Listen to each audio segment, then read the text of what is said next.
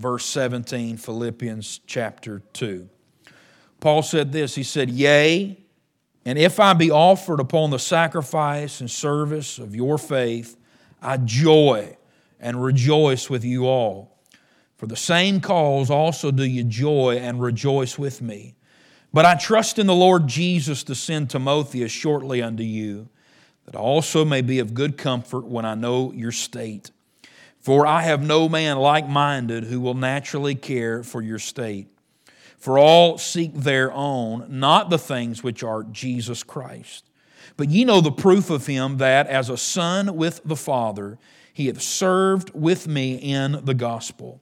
Him therefore I hope to send presently, so soon as I shall see how it will go with me. But I trust in the Lord that I also myself shall come shortly. Yet I suppose it necessary to send to you Epaphroditus, my brother and companion in labor and fellow soldier, but your messenger, and he that ministered to my wants.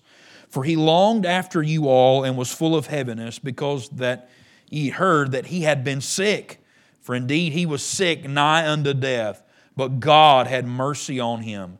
And not on him only, but on me also, lest I should have sorrow upon sorrow. I sent him therefore the more carefully, that when you see him again, you may rejoice and that I may be the less sorrowful. Receive him therefore in the Lord with all gladness, and hold such in reputation, because for the work of Christ he was nigh unto death, not regarding his life to supply your lack of service toward me. And that's the conclusion of chapter 2. I want to title the message this morning, and it may not make sense at the beginning. I think I said I was never going to say that again, but uh, give a caveat here, but it may not make sense. But just hold with me. I, hold on with me here. I think it'll make sense before we're done this morning. But I want to preach on this thought Have you lost your mind? Have you lost your mind? Let's pray and ask God to help us. All right. Father, we love you. We're thankful for this day. We're thankful for the privilege we have here, Lord, just to come and, um, Lord, just to sing your praises, to worship with the people of God. Father, I pray that you would touch me and help me. Lord, this scripture may it come alive, though it may seem like there may not be a, a whole lot to preach in here necessarily, some things that might just jump off the page. But Lord, I pray that you would help us mind these precious truths that are, that are uh, definitely here for us today. Help us to make application. If there's somebody here that's lost, I pray they'd be saved before it's too late. And Father, you know I need your help. Touch my mind and my mouth and even my heart today. And Lord, help me preach with pure motives. And God, get all the glory for all that's done. In Jesus' name, amen and amen. How many of you would agree with me that the greatest example, this is not a controversial statement, so I think we'll all agree, but uh, the greatest example, bar none, not the greatest example, not, not a great example, but the greatest example of somebody that was humble, somebody that served others, somebody that gave the ultimate sacrifice the greatest example this world has ever known of all those things is none other than the Lord Jesus Christ. And one of the great texts in all the Bible, but certainly the epistle to the Philippians, is in our chapter that we're in, and we've already dealt with it in detail. But I want to remind you of verse 6, 7, and 8, where it says that Christ, who being in the form of God, thought it not robbery to be equal with God, but made himself of no reputation took upon him the form of a servant was made in the likeness of men. And being found in fashion as a man, he humbled himself and became obedient unto death, even the death of the cross. What example? You'll find no greater example in all of history, in all of the Bible, than you will the Lord Jesus Christ. Somebody, nobody has ever been so high and yet came so low. Nobody has ever served so many people. Nobody has ever given the ultimate sacrifice that the Lord Jesus Christ gave. And I want you to think about how Jesus is that example.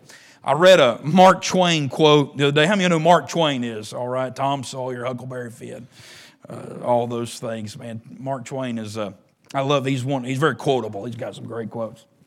And I read a quote the other day, and here's what he said. He said, "Fewer things are harder to put up with than the annoyance of a good example." He said, Fewer things are harder to put up with than the annoyance of a good example. You know what good examples do?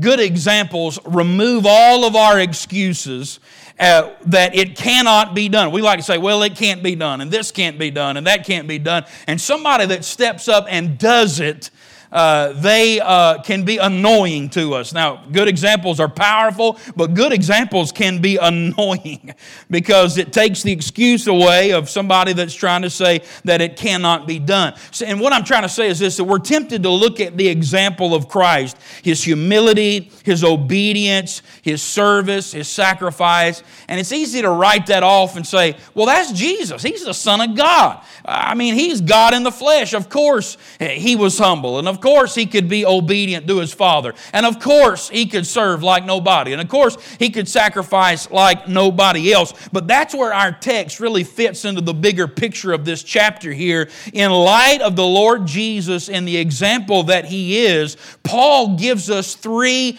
earthly examples. They're not God, it's not deity robed in flesh. It's just three earthly people, Paul himself being one of them, that is a great example of somebody and people that were humble, people that were obedient, people that served, people that sacrificed. Because we might be tempted to look at Jesus and say, well, nobody can be Jesus and, and just go on with our life. But can I tell you, there are three people that are written in this text that we just read that did not not look at that and say, well, that just Jesus, it cannot be done. They literally had the mind of Christ, because that is the admonition given in verse number five, isn't it? Let this mind be in you, which was also in Christ Jesus. Allow that same mind that Jesus had to be in you. You know what that means? It's possible. It's potential. It's not philosophical. It's not out in the ether somewhere. It's not far away. Listen, you can have the mind of Christ, but you got to lose your mind first. Amen.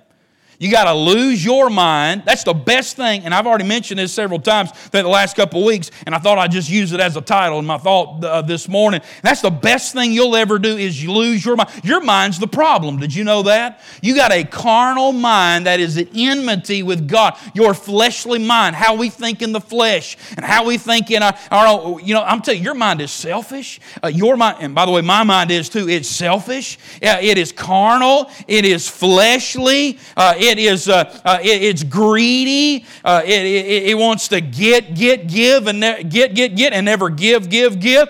And that's how our mind is. That's why you need the mind of Christ. And so the question is are you thinking with your mind or are you thinking with Jesus' mind?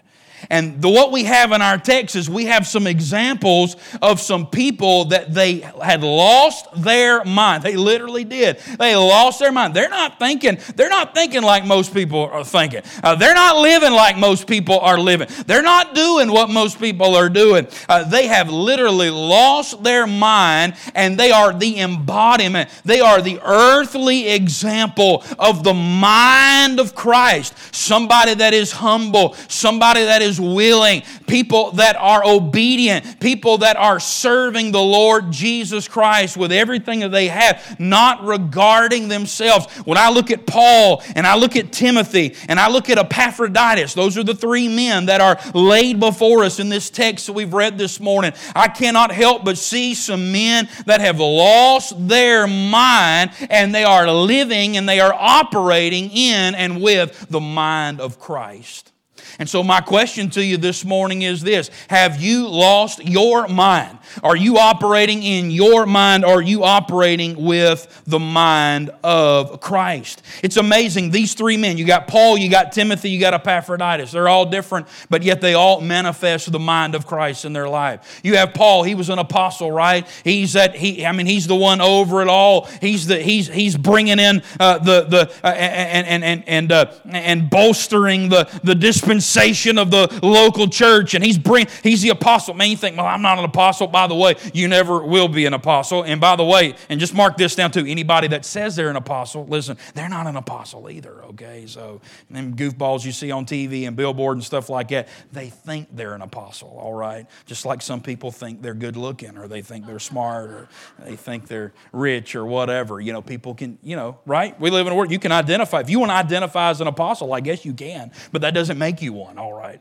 but Paul literally was. He was an apostle. He had that apostolic power and apostolic authority. He was an apostle. And so you got you got Paul. He's an apostle. You got Timothy. What was Timothy? He was just a. We could call him a preacher. We could call at some point he pastored. He's just a. Uh, he's just just a preacher, just a messenger, just a uh, uh, uh just a uh, uh, an elder, a pastor, somebody like that. You got an apostle. You got a pastor, and then you got Epaphroditus. What was Epaphroditus? He was just a church member. That's all he was. Epaphroditus was just a layman. Epaphroditus, he, as far as we know, he never preached a message. As far as we know, uh, he never led anything or did anything.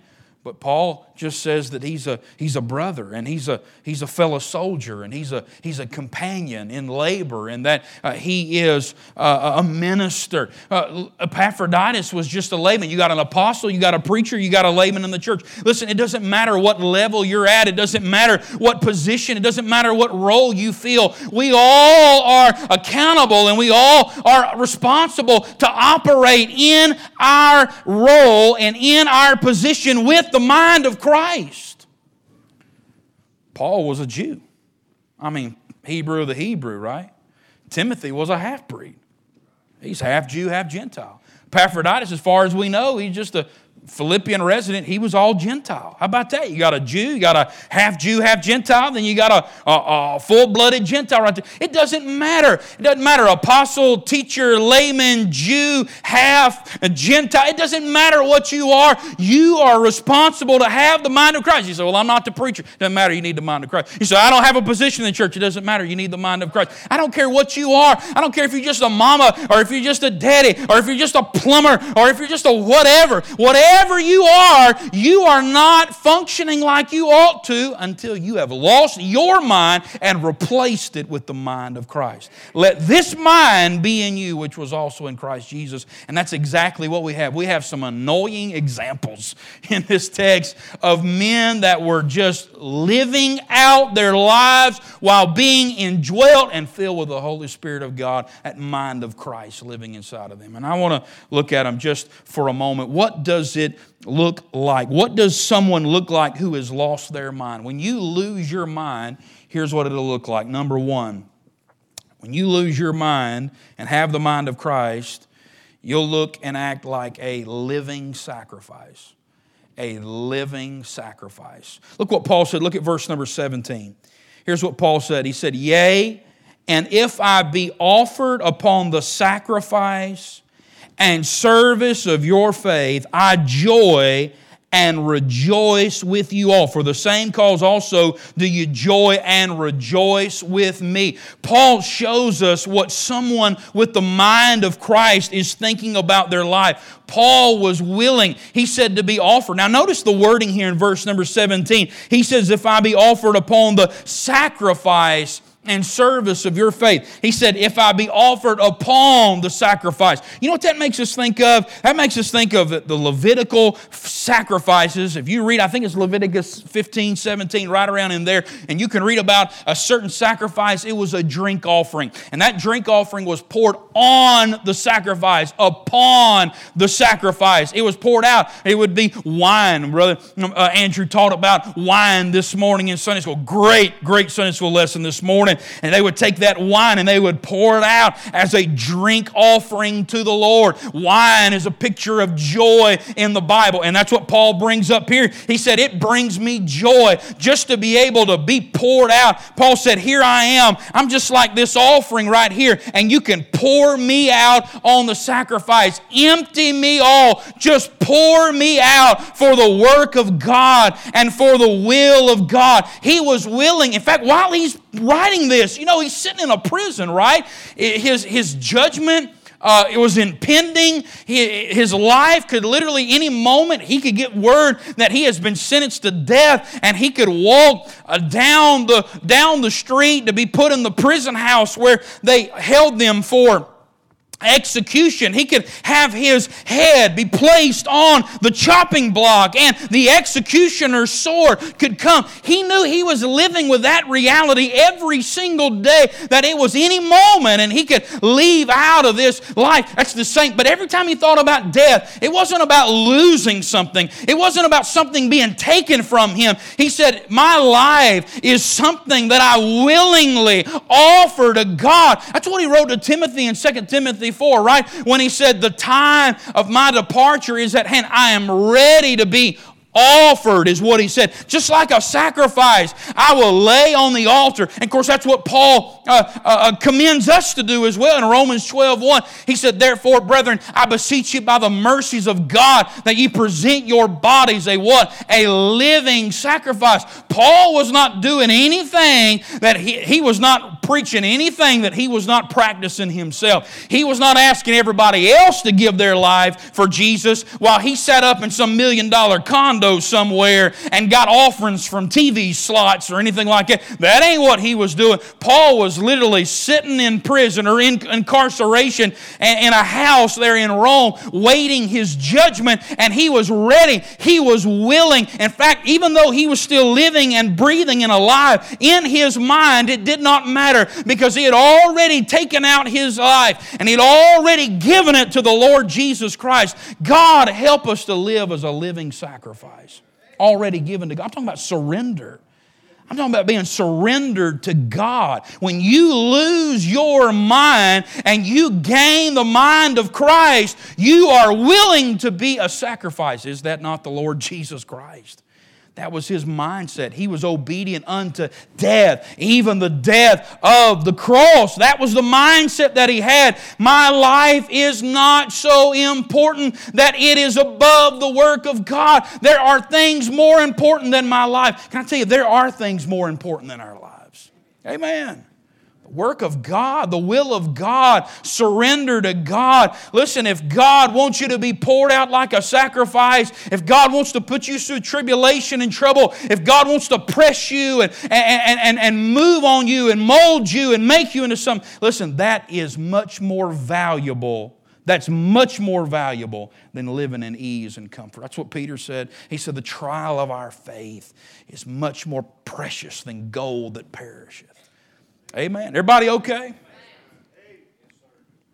Yeah. Living sacrifice. This concept of giving our lives to an eternal work, it really escapes us these days. Nobody, we, we live in a day of non committal. Nobody wants to commit to anything. People don't even want to commit to marriage, they don't want to commit to children. They definitely ain't committing to church anymore. It's just in and out and up and down and, and around and around. And that's just all it is these days. I don't commit to nothing.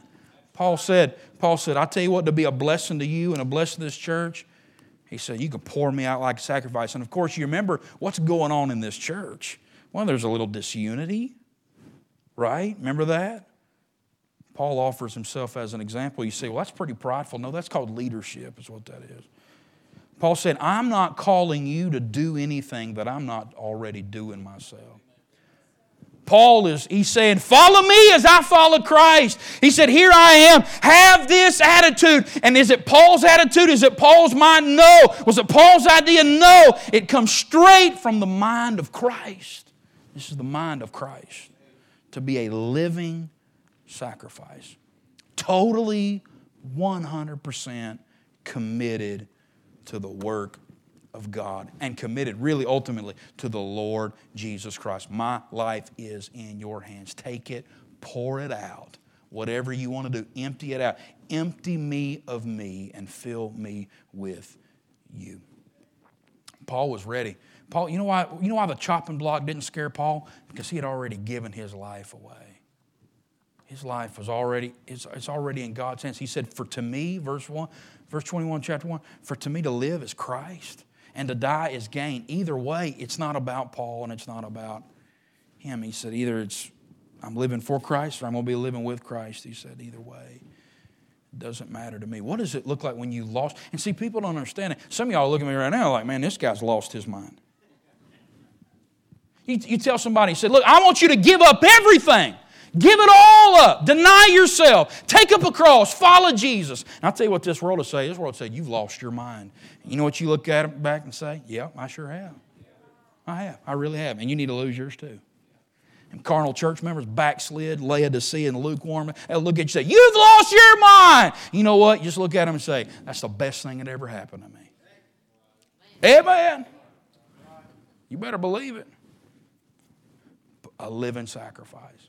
Number two, Paul shows us that when you lose your mind, it looks like a living sacrifice. Timothy shows us, let's look at him for a minute, that when you lose your mind, it looks like a loving son a loving son. Do you see that? Paul talks about Timothy, and he holds Timothy up as an example. And he says in verse number 22, But you know the proof of him that as a son with the Father, he hath served me in the gospel. What does it look like when you lose your mind? Not only are you a living sacrifice, but you begin to operate as well as a loving son. Verse 19, let's just go through this text just for a little bit that talks about Timothy. Verse 19, here's what Paul said He said, But I trust in the Lord Jesus to send Timotheus shortly unto you, that I also may be of good comfort when I know of your state.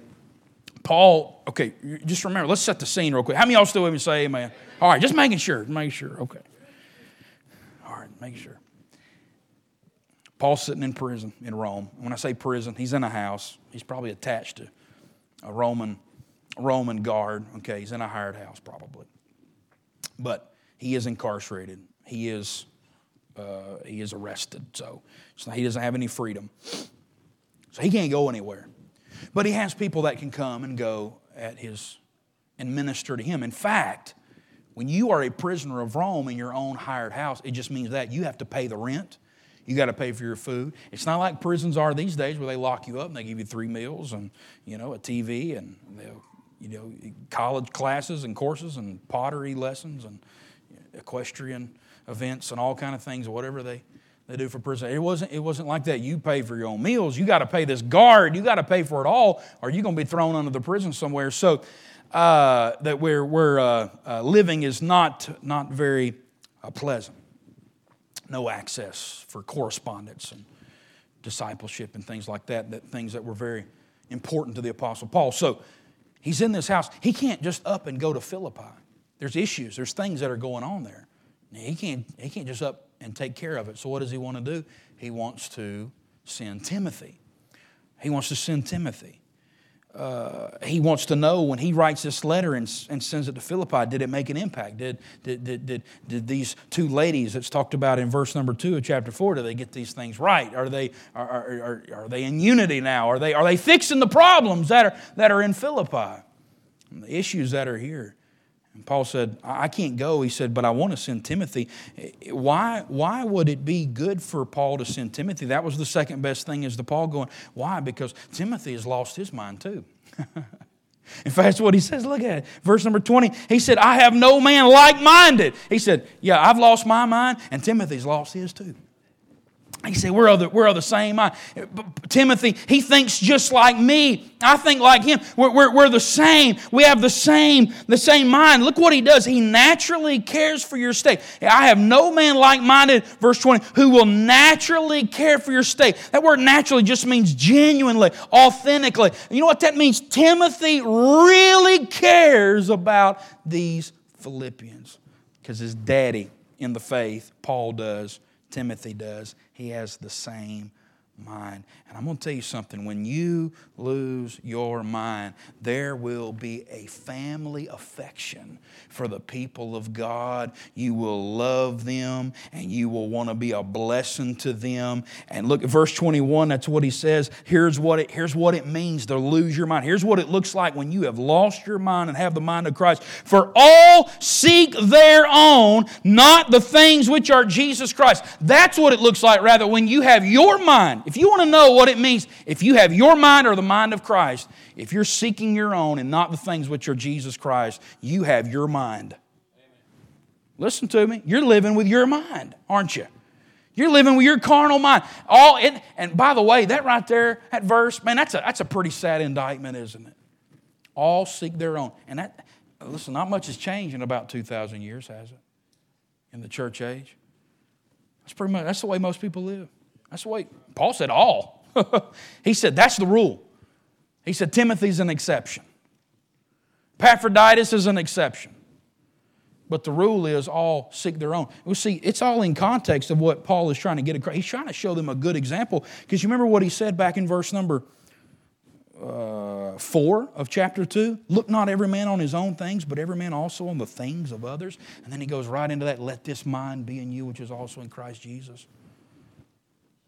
He said, man, that's selfishness, greediness, self centeredness is eating us up all seek their own. Are, is, does that verse describe you? Does, that, does verse 21, does that describe you? Or would your life, think about, I want you to think about your life just for a minute. Is it, is it characterized and categorized by seeking your own things or more by seeking the things that are Christ?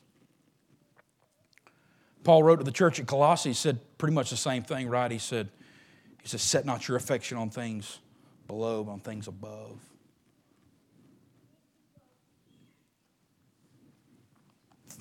Not things that here, things up there.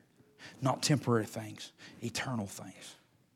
Not things that'll pass away, but things that'll live forever. Not things that are worldly, but things that are heavenly. Does verse 21, does that describe you? It didn't describe Timothy. He had this family affection. He was a loving son. He loved the people of God. In fact, he loved the people of God just as much as Paul loved them. He had the same heart, he had the same mind. Isn't that amazing how when you have the same mind, you kind of do the same things and you love the same things? That's what the Bible, that's what John said. John said this if, if you love God, you're going to love everybody that he loves. Right? If you love the begotter, you're going to love all the begottees. If you say you love God but you hate your brother, you're a what? You're a what? Starts with a L. You're a. I just wanted you to say it. I didn't want to say it. I ain't calling you a liar. That's what John said. Liar, liar, pants on fire, nose as long as a telephone wire. Hey, man. If you say you love God but you don't love the people of God, you're a liar. You're a stinking liar. And I added that in there. Amen. I'm going to tell you what it looks like when you have lost your mind. you look like a loving son. I'll tell you, selfishness is strangling us, isn't it? Strangling the church. We're just like the world. The world, all seek their own, not the things of Jesus Christ. That describes the world. Not to describe us. We ought to be different, shouldn't we? Amen. Usually when the preacher talks about being different in the world, he's talking about hemlines and hairlines and all that. And I ain't against preaching all that, but that's really what that's really what ought to set us apart right there. Somebody say amen right there. Amen. Amen. Now, if I was preaching on abortion or sodomy, y'all y'all shout me down now. Come on now. What about what about when we like to preach on sins in the church? Amen. Like selfishness, self-centeredness, pride all them things that cause discord. It caused discord in this church, and it'll cause discord in this church. Amen.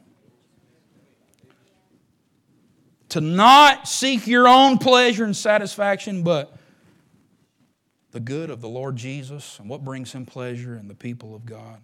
You know what that is? That's a result of losing your mind. Paul said, He's a son to me. There's a relationship. That's why this is all here. Paul was a father in the faith to these Philippians. Paul was a father in the faith to Timothy. And so Paul was a father in the faith to all of them. So that means they're all brothers and sisters in the faith. There was a family dynamic that was going on here. And when you lose your mind, you'll look like a loving son, a natural affection that is willing to sacrifice for the good of others. And of course, that's the mind of Christ. Christ was that loving son who did the will of his Father and loved the glory of God and loved his people. So you have Paul, he's the living sacrifice. You have Timothy, he's the loving son. And then you got Epaphroditus. Number three, and I'm done. What does it look like when you've lost your mind? It looks like not only a living sacrifice and a loving son, but it looks like a laboring servant. A laboring servant. Look at verse 25. said, Yet I suppose it necessary to send to you Epaphroditus, my brother and companion in labor and fellow soldier, but your messenger and he that ministered to my wants. Epaphroditus was a member of the church at Philippi. He was willing, now listen to this, he was willing, he either volunteered or was voluntold, one of the two, I don't know. But I think from the wording of all this, he, was, he volunteered. He was willing, he was desiring to, to go, to make the trip all the way from Philippi to Rome, okay, and bringing Paul things that, uh, that he needed. And Paul said, in verse 25, he said he ministered to my wants. Look over at chapter 4 just for a second. Look at verse 18. Paul mentions him again. He said, But I have all, and I am full and abound. I am full, having received of Epaphroditus the things which were sent from you, an odor of a sweet smell, a sacrifice acceptable, well pleasing to God. So, Philippi, they took up an offering maybe gathered some things together for Paul, probably more in the way of money, been easier to carry and things he could buy in Rome. They took up an offering, they gave it to Epaphroditus. Epaphroditus takes the offering and he sets out all the way to Rome to take this offering to Paul. And maybe the plan was for Epaphroditus to stay there in Rome and minister to Paul and things like that. But something happened on the way from Philippi to Rome, Epaphroditus got sick. In fact, he almost died. That's what the scripture tells us here in our text. He was nigh death. Verse number 20 said, He was indeed, indeed, he was sick, nigh death, but he was sorrowful. Verse 26 said that he was sorrowful and full of heaviness, not because he was sick. This is amazing. I love verse 26. He longed after you all and was full of heaviness because he was sick. No, that's not what it says. See, that's how, now I don't know about you, but I might be like that just a little bit. I get sick on this journey, and I'm thinking, now it's bad to be sick. Somebody say amen. It's bad to be sick and not at home. Somebody say amen, amen right there. Yeah, I got COVID when I was out of town and uh, sitting in a cabin somewhere. It's the prettiest little cabin on a lake you'd ever see. I mean, the prettiest little thing. And I'm laying in bed shivering over there in Tennessee somewhere. That was not fun. I didn't know I had COVID right then, but couldn't find out that's what it was. Oh, it stinks to be, it stinks to be seven, eight hours from home. Because when I'm sick, I tell you what I like. I like that woman right there, you know, just pat me on the head and things like that. Anybody else? Can I, am I getting a witness right there? That's what wives are for, right? Mama did it, and then she passed the baton on to her. Amen. That's the way it works. And my laundry, too. Amen. The blessing. You don't want to be sick away from home. And so if I was Epaphroditus, just knowing me, I'd probably think somewhere in my, in my heart, in my mind, I'm going to be thinking, man, I volunteered. I took off work. I volunteered to, to take this mission trip, to take this money to the preacher, and look what God done let happen to me. He let me get sick. Didn't say that he was sorrowful because he was sick. Said he was sorrowful because the church had heard that he was sick, and he knew it was worrying them to death. That's how much he loved that church. He loved them. He wasn't sorry for himself, he was thinking about other man the true servant's heart. He was thinking about the task thinking about everything that he did paul calls him a brother a companion in labor a fellow soldier a messenger a minister. That word minister just means it just means somebody that that's the go first somebody that does the menial task of the servant. He was just a servant. God heals him thank god. Hey, and that and there's a little thing in there too. Paul didn't heal him these faith healers think they just wield that power whenever they want and all that kind of stuff. All these things. It looked like to me that, well, Paul, that, that apostolic power as the scriptures are being written, that power is that healing ministry, it's, it's, it's waning away. There's a, there's a good little dispensational truth in there. Paul could have healed Timothy, but he told him to take some NyQuil for his stomach's sake. Amen. There's not healing going on, there's prayer to God. They're just praying. But here's what's amazing to me. I love this. Look what it says. Paul's sending them back. He said, when, you, when he gets back, hold him in reputation. Verse 29. Verse 30, look here, and I'm done.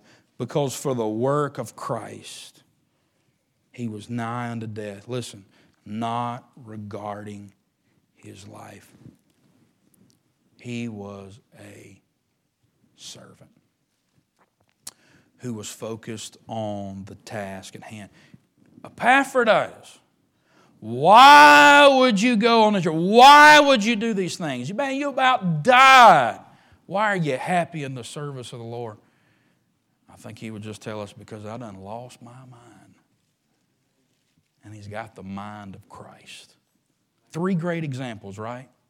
Of people that had the mind of Christ. They lost their mind. And he said, I don't regard my life. Now, that right there, that's something we, we, we live in a day today. Let me just tell you something. We, we live in a day where safety is an idol. We've made an idol out of safety. We've made an idol out of safety. Everybody's bowing down at the, at the altar of staying safe. Listen, and I'm not against trying to stay well and all that, obviously. I don't think we ought to be stupid, go try to get sick. But at the same time, I'm going to tell you something. There's bigger things than COVID in this world. We've been put here for a purpose. Amen. Amen. We, we, we don't have time to bow at the idol of safety. There's this little, that's Matt, come on the piano, I'm done, but there's this little, uh, I don't know if it's a church. I think, well, there's a church, and then there's like this other building next to it. We pass all the time. Every time we, every time we go to the beach, I'm not sure it's one of them little towns, North Carolina, South Carolina. I don't even know where. I don't even remember where it's at. But there's a there's a church, and then next to it is another. It looks like a church, but I think it's like a denominational uh, headquarters, some kind of headquarters, some kind of meeting where that denomination meets. And I guess it's right next to that church. I don't even remember what denomination it is, honestly. I remember what it is, but I just remember for the last two years, three years, whatever it's been, because all this COVID stuff been going on, they have uh, they have a uh, their sign out there. It had the year on it, so I guess it started 2020, and it just says "Stay safe." That's what it says. And then next year you go back by in 2021, stay safe. We went by it on the way home from, and it was after the first year, in 2022, stay safe. That's it. Not Jesus loves you. Not Jesus died for you. That's their message. Everybody just stay safe. Well, can I tell you something? You can't stay safe and do the work of God at the same time. You can't. There's a risk. Paul talks about those that hazarded their lives for the gospel.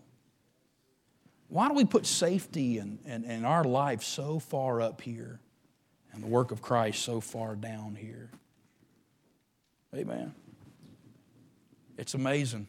It's just this, all this stuff. So, how does this COVID stuff, where are you getting this out of text? Well, Epaphroditus was sick, all right, so just let me, let me throw this in here. A lot of this COVID stuff, it's really revealed it's been very revealing to just kind of sit back and see what people prioritize and see where their heart's at, see where their mind's at. It really has been. It's been sad in some ways, but it's been, it's been revealing as well. It really has. The things that people will risk, it's almost like, you know, they don't mind risk going on vacation. They don't mind risk going to a ball game. They don't mind risk going on going, going to the nail salon or whatever. But you can't. you're gonna get COVID. You go to church. You are gonna get COVID now. Don't have here. It's like man, we ought to have. We ought to move church and just have it down at the beauty shop. I guess we just go down there. You can't get. You can't get it down there. Everybody all right? So you're meddling just a little bit. Just a, I am just a little bit. I'm honest. I am. I'm meddling just a little bit. It's amazing. Epaphroditus said, I, I can't take that trip. I, I, got, I could get sick. Man, what could, think about all the things that could happen to me from here to there. But no, Epaphroditus said, You know what? I don't care what the risk is. He did not regard his life. We think too much of our life, and we think too less of Christ and his work. Amen. Now, listen, be ready. Be ready. You start risking stuff for Jesus, people will say, You've lost your mind. Just smile and say, Yes, I have. And I've replaced it with the mind of Christ. Now, there, there's a nuance in all these examples. You got Paul, he looks, and Timothy and Epaphroditus, they all, there's a, there's a little bit different, but really there's a common, there's a common thread to all of them, and that all is this, is sacrifice. Paul's willing to be poured out. Timothy, he said, I'm not seeking my own things, but the things that are Jesus. That's what Paul said about Timothy. Epaphroditus, he would not regard his own life for the work of Christ. It's a, it's a, it's a, a suppressing of me and a increasing of him. Like John the Baptist said, I must decrease, he must increase. That's what that life is. There's a common thread at sacrifice. People that are, have a mind and are willing to give up things to serve God. That's what the mind of Christ is all about. Because Christ is the ultimate picture of sacrifice, and He gave it all up to serve us. He gave it all up to serve us. And I think, I think we can give it all up to serve Him. That's something, American Christianity, which is really, eh, I don't even know. See, when you think of Christianity, we think of in terms of America. You understand there's people, there's in third world countries, foreign countries. If they saw our version of Christianity, they'd laugh. That's not Christianity. That's churchianity. That's what we got. There's some people in this world that actually know what it's like to pick up a cross, deny themselves, and follow Jesus. While we're pampered and spoiled. Everybody okay? And if the preacher doesn't preach exactly what they like, or if the singer doesn't, if they don't sing, or if they don't, they're, they're offended and they get all mad and they're all. And there's some Chinese Christians that are meeting underground right now that would laugh at us. They would laugh at us.